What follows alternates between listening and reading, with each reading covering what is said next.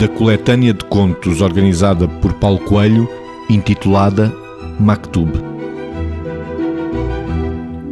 Uma velha lenda peruana fala de uma cidade onde todos eram felizes. Os seus habitantes faziam o que desejavam e entendiam-se bem, menos o prefeito, que vivia triste por não conseguir governar nada. A prisão estava vazia, o tribunal nunca era usado e o notário não dava lucro, porque a palavra valia mais do que o papel. Um dia, o prefeito mandou vir operários de longe que fecharam com um tapume o centro da praça principal. Ouviram-se martelos a bater e serras a cortar madeira. Ao fim de uma semana, o prefeito convidou todos os habitantes da cidade para a inauguração. Com solenidade, os tapumes foram retirados e apareceu uma forca. As pessoas começaram a perguntar-se o que é que estaria ali a fazer aquela forca. Com medo, passaram a procurar a justiça para qualquer coisa que antes era resolvida de comum acordo. Recorriam ao notário para registrar os documentos que antes eram substituídos pela palavra e voltaram a ouvir o prefeito com medo da lei.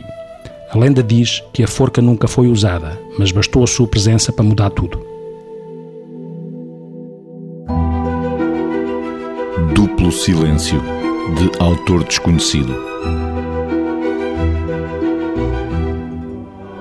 Dois amigos cultivavam o mesmo campo de trigo, trabalhando arduamente a terra com amor e dedicação, numa luta estafante, às vezes inglória, à espera de um resultado compensador. Passaram-se anos de pouco ou nenhum retorno, até que um dia chegou a grande colheita, perfeita, abundante, magnífica, satisfazendo os dois agricultores que a repartiram equitativamente eufóricos. Depois, cada um seguiu o seu rumo.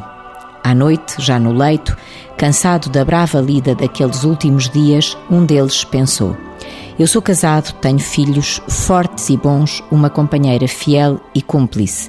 Eles ajudar-me-ão até ao fim da minha vida. Mas o meu amigo é sozinho, não se casou, nunca terá um braço forte a apoiá-lo. Com certeza vai precisar muito mais do dinheiro da colheita do que eu.